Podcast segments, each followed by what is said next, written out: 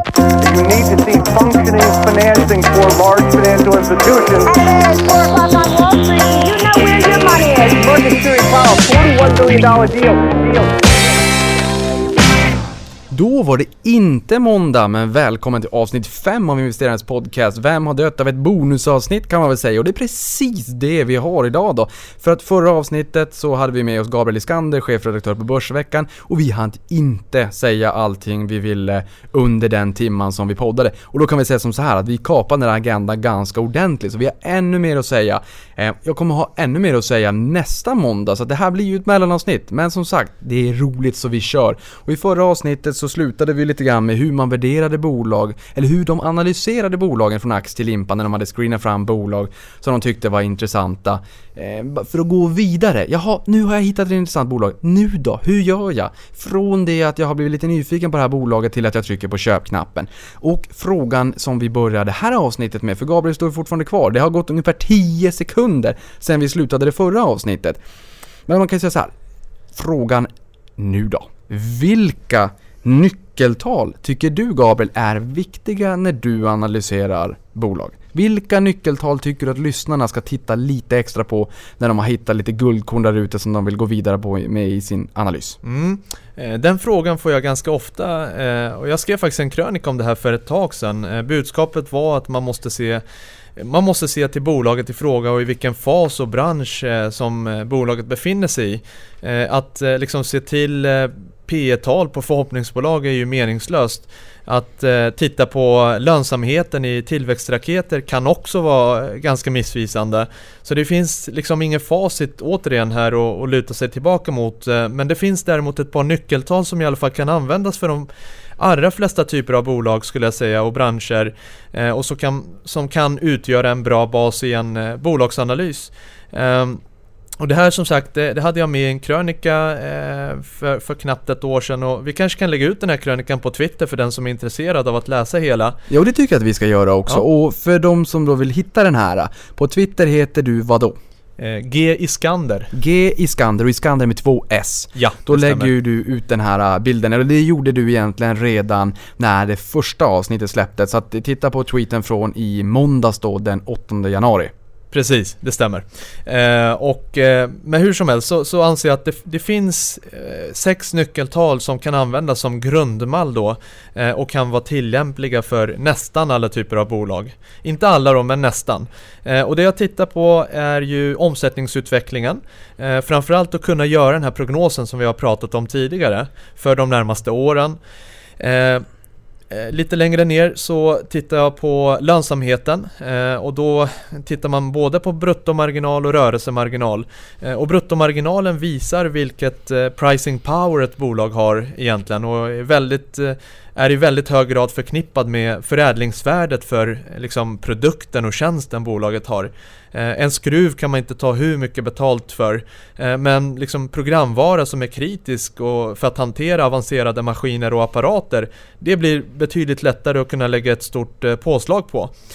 Och rörelsemarginalen den visar egentligen hur pass effektivt bolaget är och är också väldigt, väldigt viktig den också då. Ehm, sen tittar jag på eh, avkastningen på sysselsatt kapital. Ehm, och sysselsatt kapital är, ja, väldigt förenklat kan man säga att det är totala tillgångarna minus eh, de icke räntebärande skulderna. Ehm, och, och, den bör vara minst 10% annars är rörelsen inte särskilt värdeskapande tycker jag. För banker kan man istället titta på ROE då, alltså avkastning på eget kapital. Eh, kassaflödet, eh, väldigt underskattat tycker jag. Eh, det är sällan man hör eh, folk och investerare prata om kassaflödet men den tittar jag väldigt mycket på. Eh, kassaflöden från den löpande verksamheten. Eh, ett positivt kassaflöde genererar vinster och utdelning till ägarna och det är det det handlar om eh, i, i, slutändan. Eh, och det, det skapar även förutsättningar för expansion via förvärv och så vidare och att man kan liksom betala tillbaka på sina lån och, och så. så att eh, Ehm. Men, det- men här undrar jag lite grann också, för du säger just det här med avkastning på sysselsatt kapital. Och jag menar det är väl klart, jag menar, om man nu skulle säga att man är Arbetsförmedlingen för pengar, eh, då kan du ju antingen ha tillsvidareanställda i bolaget eller så kanske du kan ta in konsulter. Och för ett bolag så finns det ju både eget kapital och främmande kapital. Och eget kapital, alltså det aktiekapitalet, det egna kapitalet i bolaget, där har ju du och jag som aktieägare också ett avkastningskrav. Och är det så att det är främmande kapital eller liksom lån lånade pengar från banken, ja men då ska det ju vara ränta på det där då helt enkelt. Så jag tycker det är intressant när du pratar om just avkastning på sysselsatt kapital, det vill säga totalt kapital minus de här icke räntebärande skulder. Och det är klart att om Axfood köper in en massa varor in i butiken och man får det på faktura, eller du och jag får varsin elräkning, ja, det betalar vi ju inte ränta på. Och har vi pengar på banken, ja men det betalar vi inte ränta på, så det ska ju bort så att säga. Men just där avkastning på sysselsatt kapital, skulle du säga att det är för många som tittar på, på ROET, på return on equity eller av räntabiliteten på det egna kapitalet i alla typer av bolag, men det man egentligen borde titta på avkastningen på sysselsatta kapitalet som likställer om det är eget kapital eller lånat kapital? Mm. Ja, men jag, jag, personligen så tittar jag väldigt mycket på, på både och. Men, men skulle jag välja mellan de här två så är det eh, det sysselsatta kapitalet som är det mest intressanta av de skäl du precis har, har angett här. Och, eh, men det, det går tyvärr inte att göra det på alla typer av bolag. Finansbolag, eh, bolag som eh, ja, banker eh, och så vidare. De, de kan man inte applicera det här sysselsatta kapitalet på utan det då får man titta på det rena egna kapitalet helt enkelt. Så att Eh, så att så är det. Ja, och bankerna har ju som affärsmodell också att tjäna pengar på pengar, så att det blir ju lite annat. Där blir det ju väldigt mycket lånat kapital, helt precis, enkelt. Precis. Sen så har vi skuldsättningen, eh, mätt som nettoskuld. Eh, och den bör ställas mot rörelsevinsten tycker jag, eller det egna kapitalet. Eh, också väldigt, väldigt viktigt att titta på. Och där stoppar vi handbromsen, nettoskulden. För någonstans så brukar jag tänka så här, hmm, vad kan en, vad, vad, vad, vad är en tumregel där egentligen? Och jag, många, jag har hört många säga att eh, net debt ebitda, alltså net- nettoskulden i förhållande till eh, rörelseresultatet före av och nedskrivningar, för de är inte liksom kassaflödespåverkande så att säga. Ehm, det- det- upp till tre gånger. Sen blir det lite jobbigt. För är det så att eh, resultatet skulle falla 50% ja men då skjuter ju skuldsättningen upp till sex gånger. Mm. Ehm, vad tycker du är en tumregel? Liksom, vad, vad, är en, vad är en hög skuldsättning? Mm. Ja men det, det är också väldigt, eh, återigen det kanske liksom, jag upprepar mig här men, men det är från fall till fall skulle jag säga. Visst, det finns någon form av eh, proxy där ute om att liksom någonstans runt tre gånger eh, ebit då eller ebitda då, då är det liksom, eller framförallt ebit då skulle jag säga, då, då ser det lite eh, stretchat ut kanske. Men, men återigen, man måste se till bolagets intjäningsförmåga, stabiliteten i intäkterna. Eh, man måste se vad, de, vad, vad bolaget presterar idag, om det är liksom fallande trender eh, vad gäller vinster. Då är det ju ännu mer alarmerande om man ligger på 3-4 gånger Eh, vinsten då i netdept. Eh, men sen kan bolag tillfälligt eh, ligga ovanpå eh, på, på ganska höga nivåer för att eh, liksom kassaflödet är väldigt stabilt. Man kanske har gjort ett förvärv, steppat upp verksamheten eh, och, och man har ett eh, liksom, man tror att det här kommer eh, sjunka med tiden när bolaget som man har köpt har integrerats på ett bra sätt och så. Så att det, det det är väldigt, väldigt eh, mycket från fall till fall skulle jag säga. Och då blir det ju så här tyvärr, vilket eh, man hade önskat att det fanns ett gyllene facit, men det, här, det beror ju på. Ja. precis som du säger, men är det ett bolag som är inne i en, en ocyklisk bransch, det kanske är konfek, eh, konfektyr eller så kanske det är dagligvaror, eh, va, dagligvaror, det är en ny term, det är en ny bransch, jag har kommit på den själv. Eller dagligvaror, och något som är så här stabilt, vi är och handlar vår mat hela tiden. Och då kanske den skuldsättningen går upp alarmerande mycket för att man Ja. gör ett stort förvärv och tycker att det här blir ju jättebra. Men det är ju bara det som du säger, jag menar sen när det där inkorporeras, då kommer ju kassaflödet steppa upp ändå mer, så att jag menar, där måste man ju justera för det där. Eh, Siffran blir ju lite, lite missvisande. Eh, Medan om det är så att man har ett råvarubolag som eh, gör fina vinster för att stålpriser eller, eller vad det kan tänkas vara är på skyhöga nivåer, det är kanske glödande, brinnande högkonjunktur. Ja. Och så ligger de på 3-4 gånger i skuldsättning. Ja, det känns ju inte så roligt. Precis, och där tycker jag att ju, ju högre nettoskuld i relation till vinsten desto st- eh, tuffare krav ställs på bolaget. Så är det. Så att det är klart att eh, det är ett bättre ingångsvärde om man har en, ett bolag som eh, har en låg eh, nettoskuld i, i relation till vinsterna eh, per idag då. Så att eh, det blir ju, det är ju klart att det är mycket, mycket attraktivare. Och då har man ju en finansiell, eh, vad ska vi säga, muskelmassa och ett, ett utrymme också. Att om det skulle komma några fina peraliner där i, i börsasken så kanske man också kan eh, ja, men köpa ett bolag eller är det så konjunkturen viker, det blir jobbigare tider och man, många får det svårt. Kolla inte på, minst på bostadsutvecklare nu. Då kan man ju om man har en stark balansräkning också kanske eh, köpa en och två praliner där ute i och med att man då är, man har torrt krut i jobbigare tider kanske. Absolut, ja men så är det. Ehm, och, och, slutligen om jag eh, ska tillbaka till de här nyckeltalen så är det soliditeten då som är det, eh, det egna kapitalet i förhållande till tillgångarna. Det visar konkret liksom hur förmöget ett bolag är och hur stor andel av tillgång, tillgångarna som är finansierade med eget kapital. Vad va är en vettig nivå på soliditet? Ja, också väldigt varierande men jag skulle säga att eh, i de flesta rörelsedrivna bolagen Eh, Eh, ta industribolagen till exempel så kanske det ligger någonstans runt 50-60% Ibland lite lägre beroende på liksom i vilken fas bolaget befinner sig i och så vidare. Men någonstans kring 50 skulle jag säga är en tumregel. Och det innebär ju i sådana fall att du som äger din egen bostadsrätt där ute och lyssnar på det här, en soliditet på 50% innebär ju att du har 500 000 i eget kapital på en bostadsvärd, bostadsvärd. På en bostad värd en miljon. Vi har ju många bolag som är nere på runt 28, 28 var en siffra som dök upp i skallen, gammal bostadsbolags eh, i, i Sverige för ett antal år sedan. Men säg att vi ligger på en 25-30% då i, i soliditet. Ska man vara försiktig där? Eh, det, det, ja, det tycker jag. Alltså ju lägre soliditet desto eh, mer ska man dra öronen åt sig. Men mm. sen är det, det beror på vad det är för verksamhet och, och liksom eh, hur gynnsamt det är att låna i dagsläget och så vidare. Och du nämner ju bostadsutvecklarna, det är lite intressant för att det händer väldigt mycket i den branschen just nu. Eh, och eh, när det gäller just bostadsutvecklare kontra fastighetsbolag, alltså bolag som äger och förvaltar fastigheter så är det ju så att Eh, bostadsutvecklarna har ingen eh, riktig cashflow i, i, eh, i affärsmodellen utan de, de, de, det Eh, hänger väldigt mycket på hur mycket de säljer av de här projekten.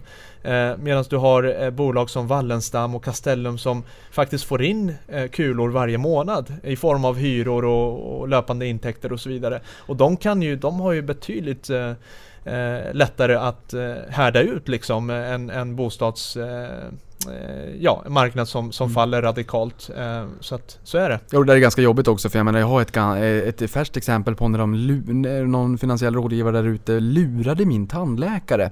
Just på ett bolag, Consent hette det. Och, och, skulle bygga bostäder uppe, jag tror att det var i Gävle. Och det är precis som du säger, men är man ett projektbolag, rent projektbolag, då måste ju alla pengarna man får in räcka till allting. Och det ska ju vara markanvisning, man ska köpa mark och det ska vara markanvisningar, detaljplaner och allt vad det kan tänkas vara. Jag slänger mig med termer som jag vet förekommer kommer där men eh, jag vet inte exakt i, i, i vilken ordning och sådär. Men jag menar, blir någonting fel? Ja, tar pengarna slut, eh, de, eller marknaden viker, gud förbjude, att du har köpt på x antal kronor per kvadratmeter och så, så har du byggt ihop kalkylen att du köper på 50 000 kvadrat och ska bygga för 25 000 kvadraten. Det måste ligga på 75 och så var det här periferit och så gick det ner till 50 000 kvadraten för de ska, som ska köpa det här. Men du har ju kostnader som ligger på 75 och så är det nere på 50, det blir ju en förlustaffär. Hur gör man då? Och jag menar, i det här fallet så man behöver ju i sådana fall begära in ännu mera pengar. Men är det så att man har vissa fastighetsbolag som Wallenstam, den aktören i Sverige mig veterligen som är störst producent på hyresrätter för förvaltning i egen regi. Ja men de har ju rätt mycket eh, bestånd där ute där de får ju in månadshyran varje, varje månad. Menar du som lyssnar på det här, om du bor i en hyresrätt eller bostadsrätt för den delen. Hur ofta är det så att du skippar att betala hyran eller avgiften? De får ju in det kassaflödet och kan ju ta en del av det kassaflödet till att pytsa in i kanske en, del, en projektdel som kanske då är lite mindre av totalen, men där det är väldigt hög lönsamhet också ofta på de här projekten. Men de här aktörerna som säger vi ska bygga det här, det ska bli guld och gröna skogar, det finaste vi har sett. Och så blir det inte riktigt så, så har man inga andra kassaflöden. Det kan bli väldigt jobbigt. Och det blev det här bolaget. Och jag blir gud förbannad när man är ute och lurar människor som inte är valsade i den här branschen, som inte vet hur det fungerar. Usch! Och nu går vi vidare. Ja, ja men så är det. Och eh, ja, men det tycker jag är en viktig parameter att ta hänsyn till eh, i, i, det segmentet. Men det var i alla fall de eh, nyckeltalen jag hade Niklas. Eh, det, var, det är eh, fem, sex stycken eh, och de, jag lägger ut krönikan på nytt här på Twitter så, så kan alla läsa på lite om eh, de här nyckeltalen eh, igen då. Underbart, jag gillar dina krönikor och en annan grej du har skrivit om också det är uppdragsanalys och det ska vi skicka med våra lyssnare här. För uppdragsanalys det är ju ganska vanligt. Det segmentet du befinner dig i, små och medelstora bolag, är inte lika genomlysta. Då brukar man kunna använda sig av uppdragsanalys. Och vi undrar såklart varför, vad är det? Eh, och hur, varför ska man vara åtminstone lite försiktig? För jag, nu blir det som två eh, goda tips på vägen på raken här när man ska vara lite mer försiktig och dra öronen åt sig. Berätta, vad är uppdragsanalys och varför ska man vara försiktig? Mm. En uppdragsanalys är ju, det är en betald analys eh, som man också brukar säga. Det är, det är helt enkelt en analys av ett bolag där bolaget själva betalar en firma för att skriva analysen. Eh, och bara det här att det finns ett kommersiellt avtal mellan analysfirman och kunden, alltså bolaget i det här fallet, gör att man bör vara eh, mycket försiktig tycker jag som investerare.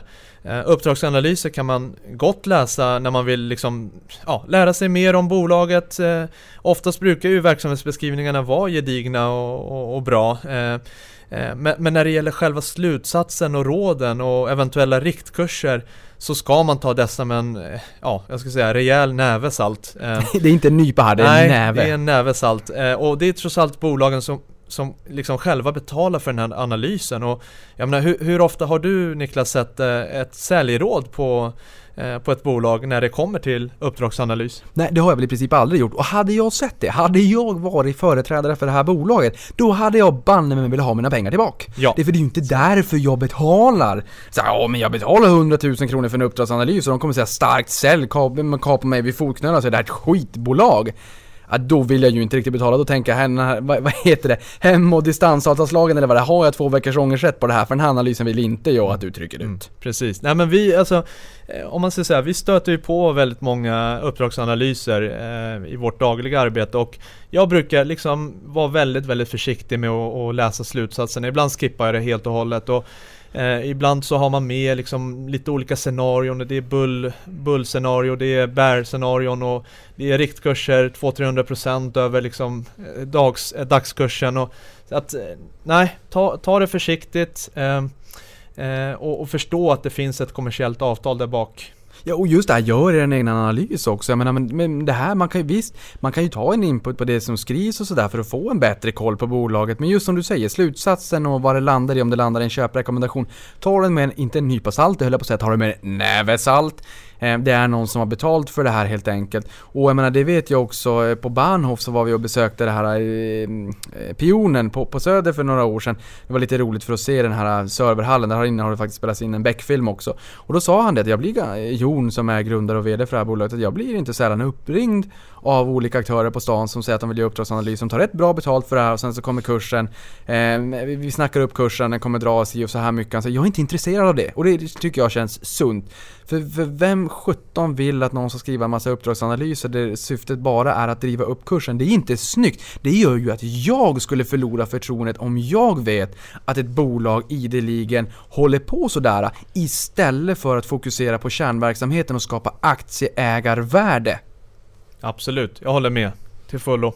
Bra. Sen har vi en annan grej som vi ska prata om också lite grann som, som eh, en del eh, följare är inne på, inte minst här på i social media och det är ju BV-effekten. Och det här är ju också lite grann, det är inte en varning men det är liksom lite grann sunt bondförnuft och vi vill liksom nämna det så att man förstår vad det här är för någonting, varför man ska vara lite försiktig. Vad är BV-effekten för någonting Ja. Gabriel? Precis. Eh, nej men det är jättebra att du tog upp det Niklas. Det, den frågan brukar ju dyka upp ibland. Eh, eh jag ska säga från framförallt icke-prenumeranter då som inte är så bekanta med tidningen. Eh, men till att börja med så är Börsveckans huvudsyfte som sagt att serva läsarna med bra köpråd och vi kommer ut med närmare 300 analyser varje år och eh, nischen är ju små och medelstora bolag. Det är liksom, det är vårt DNA på något sätt.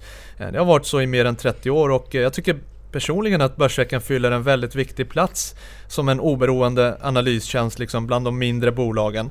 Ehm, och tidningen kommer ju ut i både pappersform och digitalt.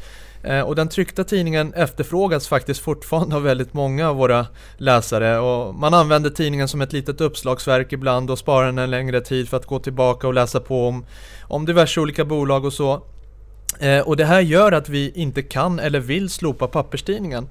Men det innebär ju också att vi behöver göra klart tidningen redan torsdag kväll för att skicka ut till tryckeriet så att alla våra läsare hinner få Börsveckan lagom till måndagen. Eh, och, och konsekvensen av det här och de ledtider då som finns i, i branschen gör att vi alltid måste utgå från torsdagens stängningskurser i, i våra analyser och i de transaktioner vi gör i Börsveckan-portföljen. Och det innebär att vi inte vet hur fredagens utveckling blir för respektive aktie då. Ibland kan aktien vi analyserat stiga, ibland falla under fredagen. Eh, det går liksom åt båda hållen. Och det här gör också att inköpskursen som syns i tidningen när den väl kommer ut då eh, kan variera kraftigt både uppåt och neråt eh, jämfört med den vi utgick från när vi liksom skrev klart analysen under torsdagen. Eh, och, och, några av bolagen vi, vi köprekommenderar brukar dessutom stiga vid börsens öppning under måndagen. Eh, och det är, liksom, det, det, är väldigt ofta småbolag, eh, småbolag som kan ja, eh, sticka iväg 4-5% ibland lite mer. Eh, är det större bolag så är det ingen större kurseffekt. Eh, och det här gör att våra läsare kan få ännu svårare att få samma ingångskurser som vi själva har. Eh, om man liksom sitter där på måndagen och försöker köpa de här bolagen till några procent högre.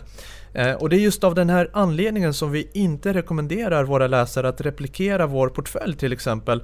Eh, det finns faktiskt en, en hel sektion på vår hemsida som lyfter fram den här problematiken och, eh, och jag ska säga att som sagt våra, våra läsare har förstått det här. Det, det är så det har sett ut här de senaste 30 åren. Och, men, men Sen finns det vissa som kanske inte är bekanta med hur det fungerar i tidningsbranschen och som kan störa sig på att det är lite olika ingångsvärden och det är klart det är tråkigt men man ska inte glömma bort att det även drabbar oss negativt ibland när man när aktier faktiskt kan, kan gå ner väldigt mycket under fredagen på, på lite olika nyheter och den här ledtiden gör också att vår liksom, performance i B-portföljen eh, som redovisas varje vecka kanske inte blir helt korrekt eh, för den som försöker kopiera portföljen. Och, och här skriver vi väldigt tydligt om hur vi anser att man ska agera som läsare om man trots allt vill replikera portföljen till vissa delar. Och ett litet tips som jag vill dela med mig här det är ju bland annat att det eh, att det kan vara så att man, man kan avvakta och köpa första dagen. För ganska ofta så ser vi att aktien kommer ner till ingångskursen efter några handelsdagar. Och eh, och det är klart att portföljens totala utveckling kan eh, diffa med några procentenheter under ett år jämfört med vad en läsare får om, om han eller hon liksom går in och köper på måndagen. Eh, allt beroende på hur många transaktioner vi gör i portföljen och, och vilken typ av bolag vi har med. Eh, men, det jag även liksom vill lyfta fram här är att eh, om man tittar på transaktionsnivån i B-portföljen så har den minskat avsevärt, ska jag säga, de senaste åren. Och, om man tar Eh, hittills liksom under ja, innevarande BV-säsong då som började i augusti förra året och som slutade i juni i år så har vi gjort ett eh, tiotal transaktioner och och där har vi faktiskt undvikit att ta med de väldigt små bolagen där handeln är lövtunn också. Ehm, eh, det, det, är mer än en halvering jämfört med föregående år och jag skulle säga att det minsta bolaget är nog Transtema som ändå har ett bolagsvärde på ja, uppåt miljarden. Eh, ja, det kan man säga också när du säger att det är tunn handel. Innebär att det, det omsätts inte så många aktier Precis. på daglig basis och, ja. och det, det, är svårt att liksom handla aktier. Det, ska man göra det och det är inte så mycket handel, då kanske man får acceptera om man nu vill sälja så får man acceptera vad köparna är beredda att betala och vill man köpa så får man vara beredd att betala vad säljaren vill ha och det är oftast en rätt stor skillnad däremellan. Ja. Eh, ja. Så att det, det, blir, man ska vara lite försiktig. Absolut, och, och det, man ska se B-portföljen snarare som en inspirationskälla tycker jag. En buffé som man kan välja välja nya case från tillsammans med de här 300 råden som vi lämnar i tidningen varje år. Och det är inte liksom, syftet är inte att det ska vara ett förvaltningsinstrument. Eh, syftet är att visa vilka case vi tror mest på just nu och, och samtidigt eh, på, på, lite sikt då visa att vi inte är helt ute och cyklar med vår stockpicking över tid. Liksom. Eh, och att portföljen har gått väldigt bra historiskt är absolut ingen garanti för att det kommer ja, förbli så i framtiden eller att vi vill att man ska kopiera den. Och som sagt, gå in och läs på Eh, under fliken användarguiden, tror jag det heter, eh, som är tillgänglig för prenumeranter då. Eh, där finns eh, det här lite mer eh, beskrivet eh, ingående. Eh, och tyvärr så är det här något som gäller liksom, eh, ja, för, för, för finansmedia överlag.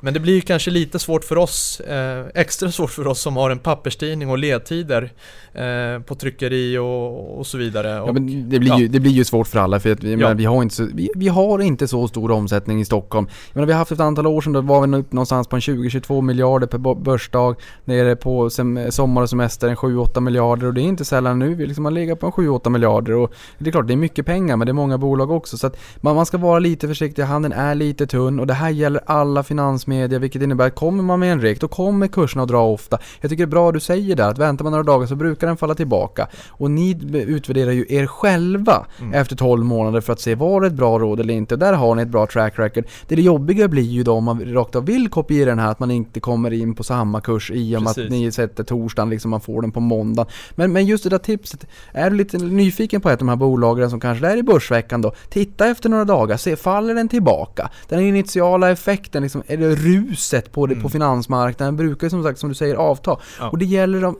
i princip alla medier där ute, och Ja. var försiktig, för Ja. man, man vill inte bränna sig här när, när alla ska in samtidigt så att Så säga. Och, och, så- och återigen, alltså, man kan diskutera det här med kurseffekt på måndagar och så, men samtidigt så vill vi inte begränsa oss till, till att eh, inte skriva om småbolag. Det, det, är liksom, det är vår core business lite grann och eh, jag tycker som sagt att det fyller ett väldigt viktigt eh, tomrum i dagsläget. Eh, ehm, Ja, det blir ju lite en trade-off också, för är det så Ja. att man skriver om större bolag, det är en större, det är större omsättning, det är större volymer det handlar om, men det är också bolag i mångt och mycket i mer mogna faser, kanske inte har samma potential. Mindre och medelstora Mm. bolag har förmodligen större potential going forward, i alla fall om vi tittar historiskt så har, det, har de utklassat de större bolagen. Ehm, Men det innebär ju också att den här kurseffekten kanske blir lite större i och med att det är lite mer lövtunn handel i den här typen av bolag. Det blir en trade-off. Vill man äta godis så får man träna. Jag vet, tro mig, jag har gjort min due diligence. Ehm, åtminstone förstnämnda med er kanske. Sen är det ju så här, ni hinner ju onekligen också kika på ett antal bolag under året. Ni har sagt någonstans 300 bolag. Det här innebär ju också att du kommer inte härifrån innan du har berättat för mina lyssnare vilka som är de absolut finaste bolagen på börsen och varför. Ja. Eh, ja men intressant fråga. Oaktat dagens värdering ska vi Ja. säga. För nu, jag bryr mig inte alls om värderingen just nu. Utan jag bryr mig om vilka bolag är fina och varför är de fina. Sen värderingen, den fluktuerar över tid. Det mesta är historiskt sett lite dyrt just nu med lågränteklimatet vi befinner oss i. Ingenting med värderingen alls, det är bra att skicka med. Mm. Men vilka är guldklimparna där ute? Ja, nu får jag tänka till lite här men, men eh, Ja men jag, jag, om jag blir tvungen att välja, vi tittar ju på väldigt mycket då men Jag skulle säga så här, de finaste bolagen har tyvärr blivit uppköpta. Jag tänker främst eh. Ja, Scania och Axis, det var, det var två verkliga favoritbolag som jag hade.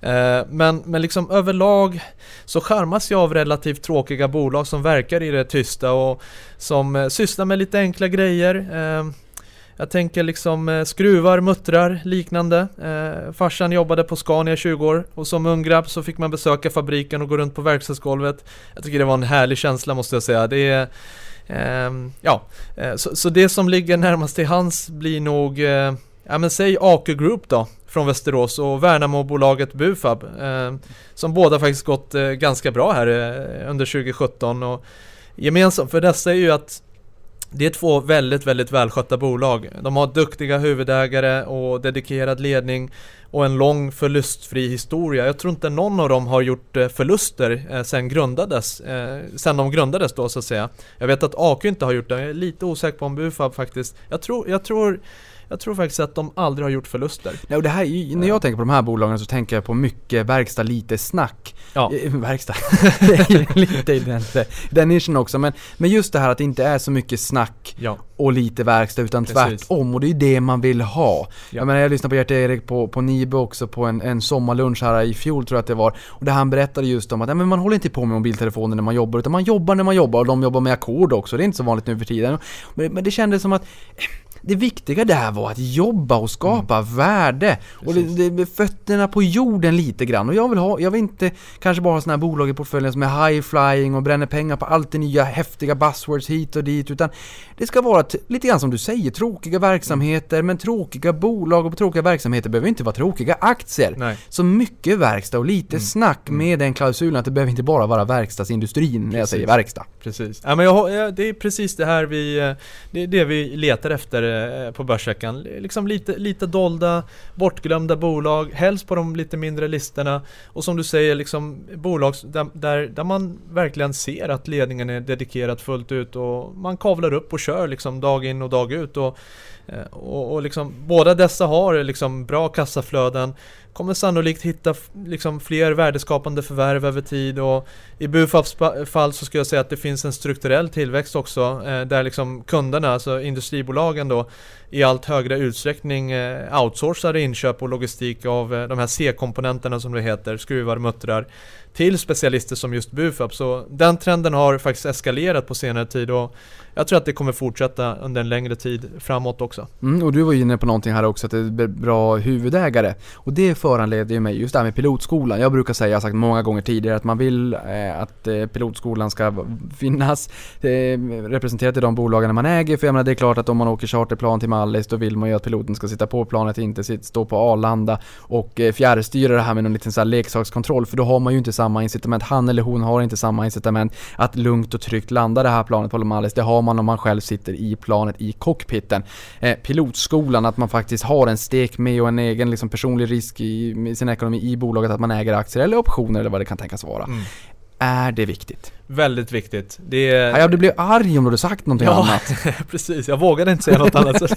Nej, men det, det är otroligt, otroligt viktigt och, och om man tittar på, det här, på den här nischen som vi eh, på Börsveckan eh, fokuserade på, alltså lite mindre bolag, så, så skulle jag säga att det, det är faktiskt eh, eh, rätt bra ställt till med pilotskolan där på de bolagen. De allra minsta bolagen är ju fortfarande i mångt och mycket fortfarande liksom entreprenörsdrivna och grundarna sitter oftast med en stor andel av kapitalet.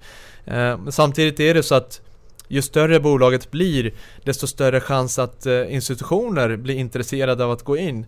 Och det finns faktiskt en del statistik eh, som visar att liksom, när börsvärdet närmar sig 700 till miljarden då, 700 miljoner till en miljard, så, så ökar intresset från institutionella ägare Eh, ganska markant och då, då kan det även vara, eh, komma liksom krav från eh, institutionerna om att eh, huvudägarna måste släppa lite aktier.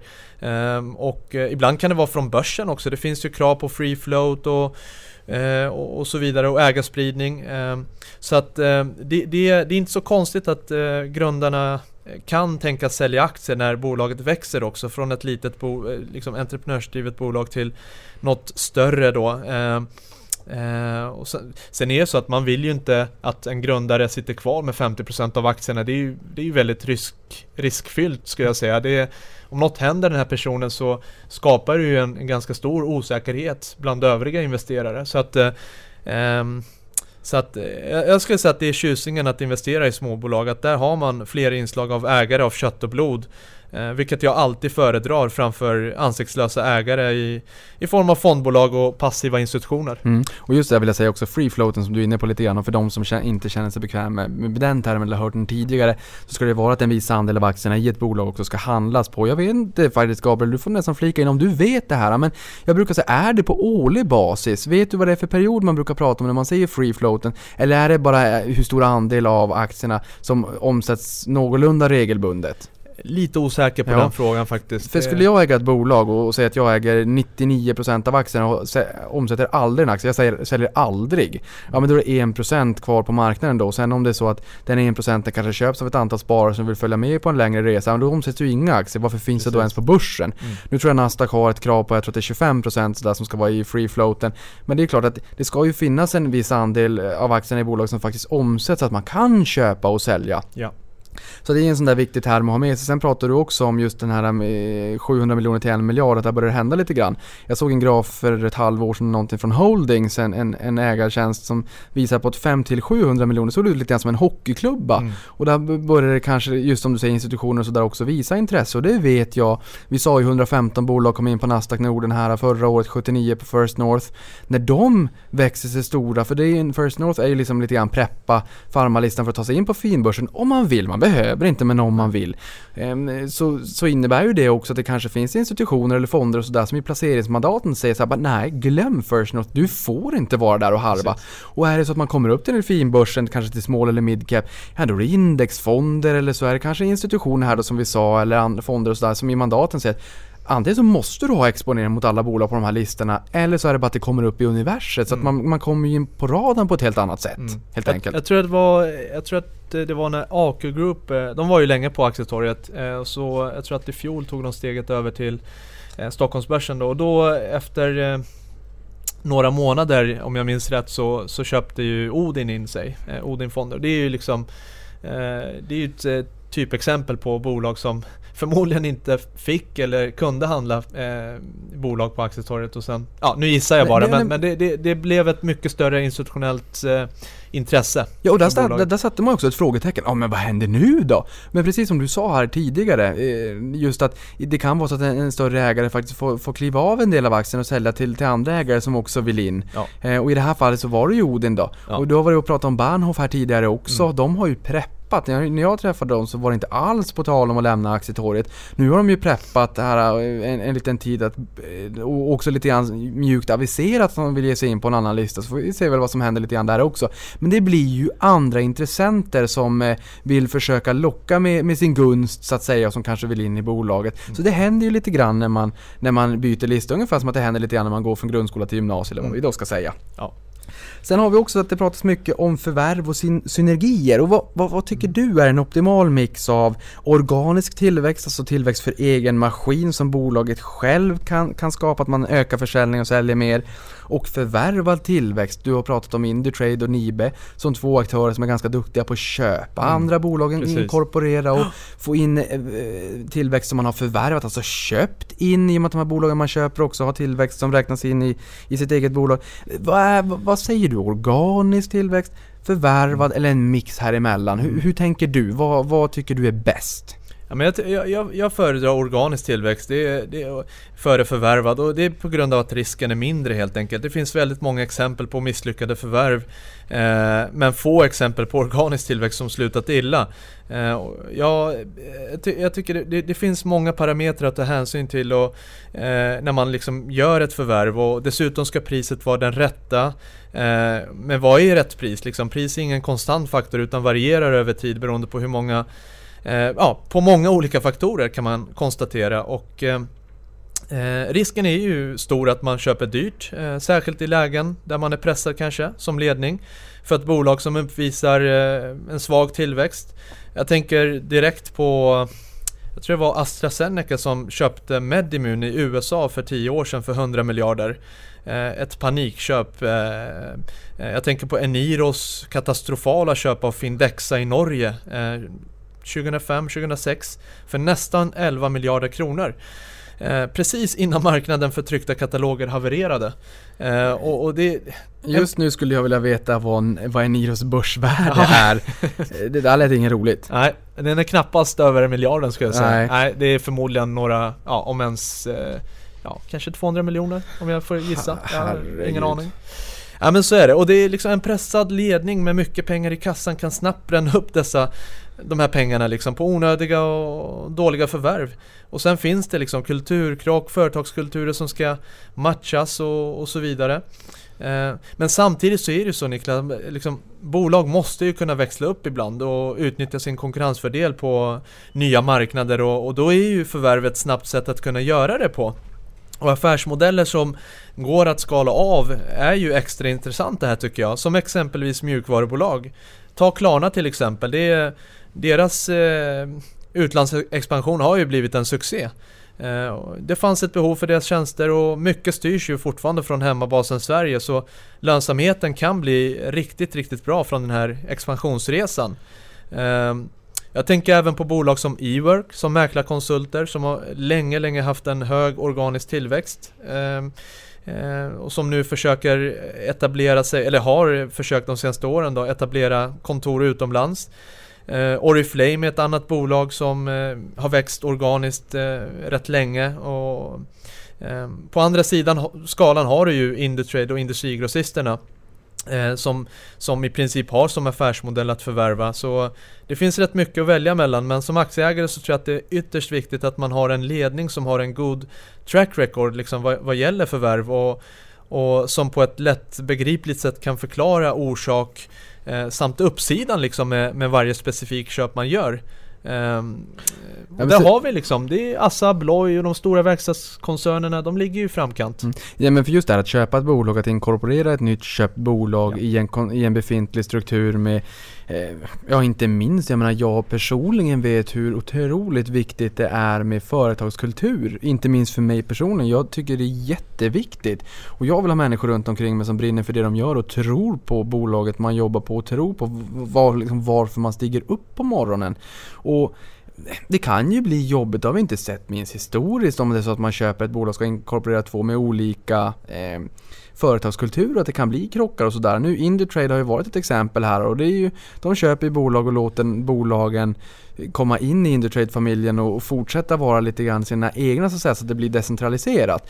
Men, men det är fortfarande så att, precis som du är inne på, mycket kan ju gå fel när man förvärvar bolag. Och då kan det ju, i och med att det är så många parametrar, i och med att det är människor det handlar om, i och med att det är känslor och allt vad det kan tänkas vara, så tycker jag att tipset du skickade med här var väldigt bra med att titta på track record på vilka aktörer som har varit väldigt duktiga historiskt på att förvärva bolag och att inkorporera dem i sin befintliga struktur i affären.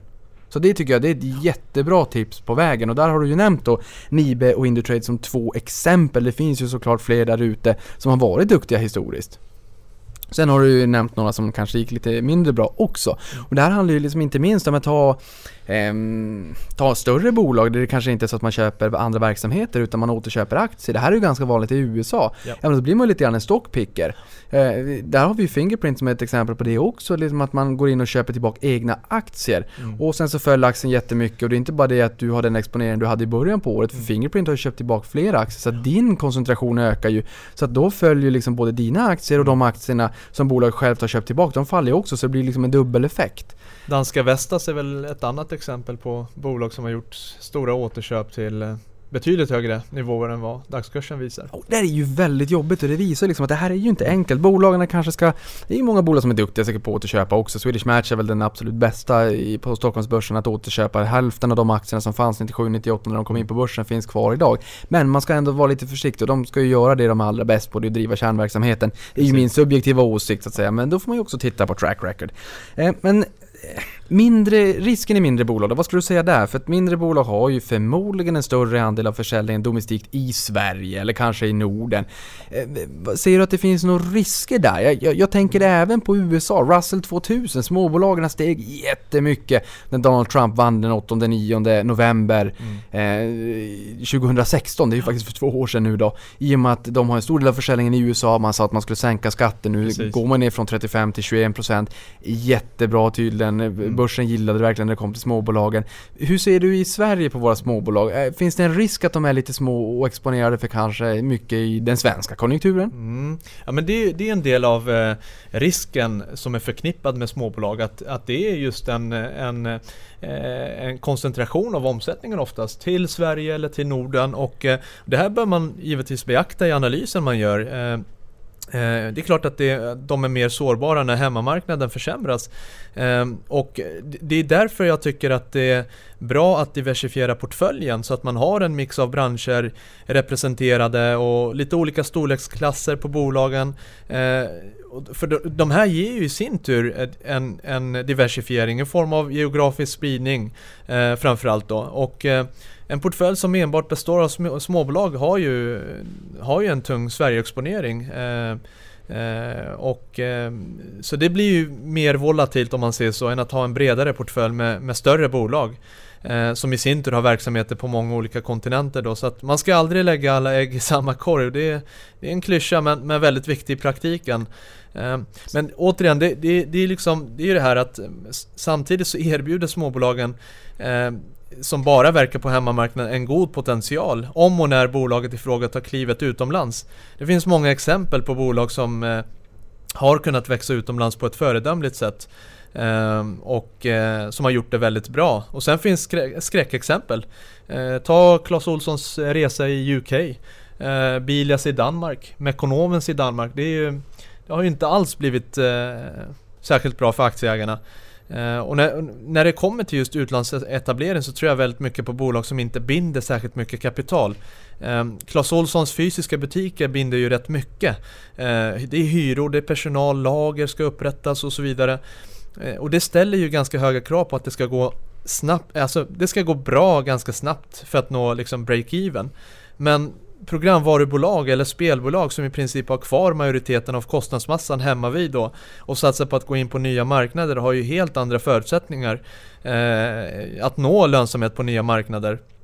Eh, så jag tittar väldigt mycket på det, vad är det för verksamhet? Hur ser kapitalbindningen ut när det kommer till expansionspotential utomlands? så det är klart att det är mycket enklare att sätta upp ett kontor av IT-konsulter i Tyskland än att liksom etablera en eh, Clas Ohlson butik i Tyskland. Eller en bilfabrik. Ja, Eller precis. men jag, jag är jätteglad att du kom in på det där för att det är och, och kanske termen skalbart också. Ja. Men jag menar det, det behöver ju inte vara en, det är ju kanske en risk i sig att man har en stor del av försäljningen kanske domestikt i Sverige säger vi. Men det finns ju alltid två sidor av ett mynt och precis som du är inne på, men då har man ju potentialen också för vi var inne lite grann på de större bolagen på större listorna. De kanske är mer i mogna faser medan de här mindre bolagen, om det är något som går bra i Sverige så kanske det också kommer gå bra internationellt. Så att man har ju liksom hela den optionen, hela den potentialen att man tar sig ut i vida världen. Eh, som kan borga för eh, organisk tillväxt under, under ganska många år framöver faktiskt.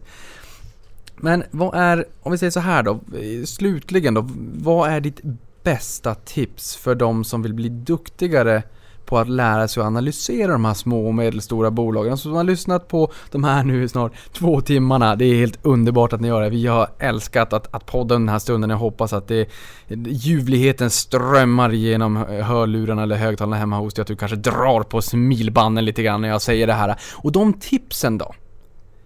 som du vill skicka med här. Alltså, vad har du för S i rockärmen för den som känner att det här låter intressant. Jag vill också bli duktigare på att analysera de här små och medelstora bolagen. Ja, men det, för det första så måste man förstå att, det, att ska man ge sig på mindre bolag så krävs det ett betydligt större engagemang. Ehm, och det, det finns liksom inga genvägar, det finns oftast inga prognoser att luta sig tillbaka mot.